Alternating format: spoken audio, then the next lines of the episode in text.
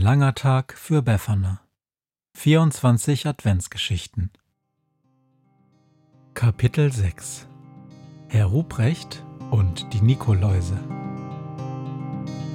Wenn der Wind einsam durch die Straßen fegt, wenn die kalte Nacht sich auf die Häuser legt, wenn in Fenstern Weihnachtsschmuck ins Dunkel scheint, dann sind Befana und ihre Maus nicht weit. Wenn die Turmuhr Mitternacht geschlagen hat, stürzt die Hexe sich mit dem Geschenkesack auf nem Besen mutig in die Nacht hinab zu den Wesen, die ansonsten niemand mag. Weihnachtshexe Befana ist für alle Monster da, alle Ratten, Kakerlaken, Geister, Spinnen, Feuerdrachen, alle unsichtbaren Ungeheuer, Zauberzeitmaschinenbauer freuen sich schon das ganze Jahr auf den Winterwind, denn der bringt eine Weihnachtshexe namens Befana. Der Besen jagt im Slalom um Laternenpfähle durch die Straßen, einen Meter über dem Asphalt. Die Hexe starrt nur geradeaus, weicht Lastern, Bäumen, Straßenschildern aus, weil sie den Schutz der Häuserwände an den Seiten nicht verlassen will. Ein Sturm tobt über ihr. Das Hui des Windes wird zu einem wütenden Gebrüll. Die Küchenmaus kriecht noch ein wenig tiefer in die Hexenjacke, als der Besen langsam wird und vor einem Geschäft zu Boden sinkt. Die kleine Gasse liegt im Dunkeln. Eine große Uhr, die vor dem Eingang einer Apotheke steht, zeigt kurz nach vier. Der Laden ist erleuchtet. Drinnen steht ein Mann und beugt sich über einen Stuhl, dem gegenüber an der Wand ein großer Spiegel hängt. Sie nähern sich der Ladentür, auf der in Großbuchstaben steht K. Ruprecht, Wuseln, Strubbeln, Staunen, der Friseursalon für Kinder. Dann geht Befana hinein. Der Mann hebt kurz die Hand und grüßt. Hey Befana, wie schön, dass du gekommen bist. In zwei Minuten bin ich fertig, nimm dir Tee und Plätzchen von dem Tischchen dort. Hey Ruprecht, sagt die Hexe und geht zu dem kleinen Beistelltisch, auf dem der Tee in einer Kanne dampft. Sie gießt ein Tässchen ein und schlürft genüsslich, schmatzt und leckt die Lippen. Rotbusch-Schokoladentee mit Pfefferminz. Der Mann hat lange, glatt gekämmte Haare, rabenschwarz, mit weißen Strähnchen mittendrin. Er beugt sich über einen Kopf aus Pappmaché, auf dem eine Perücke liegt mit glattem, braunem Haar. Die Hexe reicht der Maus in ihrer Tasche einen Schokoladenkeks, als der Friseur unter Gebrüll damit beginnt, die Haare der Perücke durchzuwirbeln. Beide Hände strubbeln durch das Haar, sie streicheln, ziehen, straffen, zwirbeln jede Strähne, bis der Haarschopf einem echten Struwwelpeter gleicht. Dann dreht er sich zufrieden um und sagt, »Voilà! Hier siehst du meine neue Kreation!« Als er die Maus bemerkt, wird Ruprecht kreidebleich. »Ihr geht!« schreit er und springt auf einen Stuhl. »Du hast eine Maus in deiner Tasche und sie knabbert meine Kekse!« »Keine Angst«, sagt Befana. »Sie ist ganz harmlos und begleitet mich heute Nacht.« Mit ängstlichem Gesicht steigt Ruprecht langsam von dem Stuhl hinab. »Heut Nacht ja richtig«, murmelt er.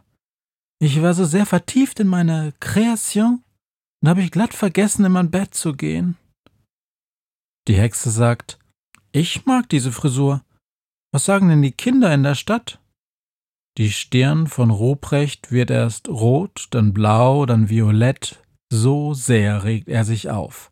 Die Eltern kommen rein und wollen, dass ich ihren Kindern ihre schönen, wilden Haare schneide. Einfach ab, schnipp, schnapp. Als wäre ich der Rasenmähermann. Und auch die Kinder kommen nicht mehr gern, sie haben Angst vor mir. Mein armer Ruprecht, sagt die Hexe, tätschelt seine Schulter und dann öffnet sie den Sack. Hier habe ich dein Geschenk. Heraus holt sie ein kleines Kästchen, hübsch verpackt in rot-goldenes Geschenkpapier mit vielen kleinen Zipfelmützen. Doch als Ruprecht das Papier aufreißt, warnt Befana, ganz vorsichtig, damit es nicht zerbricht. Tatsächlich ist der Kasten unter dem Papier aus Glas, sodass man durch die Wände schauen kann. In seinem Inneren besteht er aus vier Fächern und in jedes Fach ist Sand gefüllt. Ein Fach mit braunem Sand und eins mit gelbem. Schwarzer Sand befindet sich im dritten und im vierten schimmert roter Sand.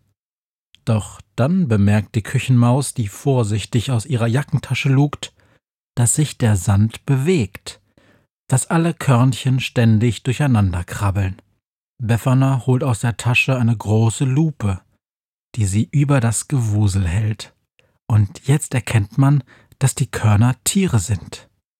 Sechs Beine haben sie, ein großes Hinterteil, das aussieht wie ein Sack, und auf dem Kopf zwei Fühler, die geformt sind wie die Seiten einer Zipfelmütze.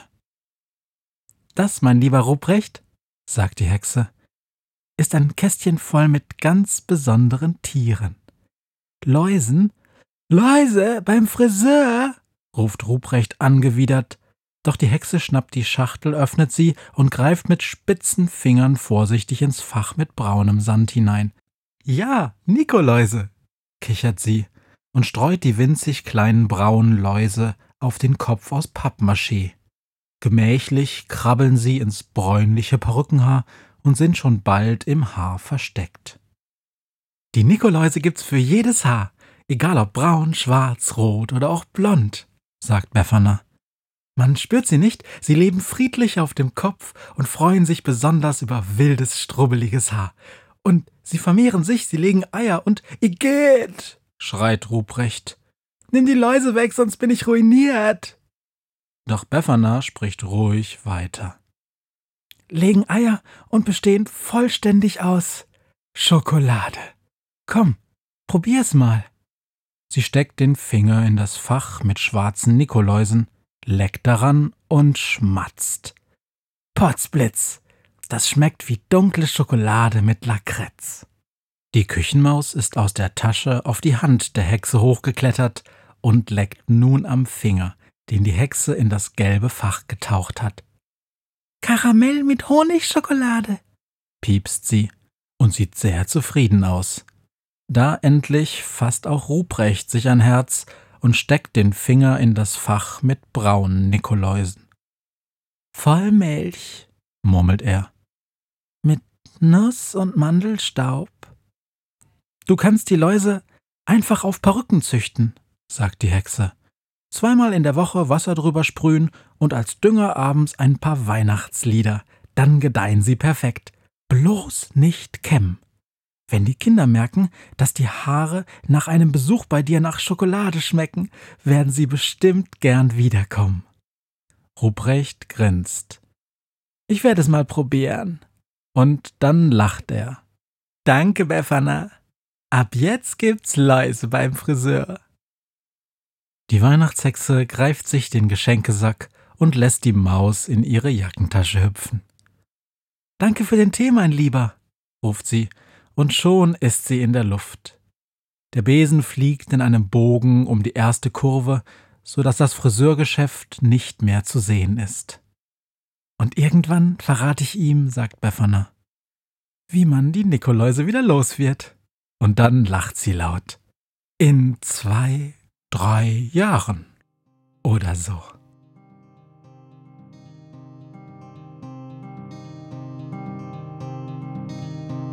Was mir heut Morgen widerfahren ist. Eine Krähe sitzt auf meinem Fenstersims und sie krächzt von Weihnachtshexe Befana, die sie hoch am Himmel fliegen sah. Tausend Abenteuer hat die Hexe erlebt, wie ein Haus verschwindet, wie ein Berg erbebt, wurde im Wald verwunschen und im Fels versenkt, und doch hat sie alle reich beschenkt. Weihnachtshexe Befana ist für alle Monster da, alle Ratten, Kakerlaken, Geister, Spinnen, Feuerdrachen, alle unsichtbaren Ungeheuer, Zauberzeitmaschinenbauer freuen sich schon das ganze Jahr auf den Winterwind, denn der bringt eine Weihnachtshexe namens Befana.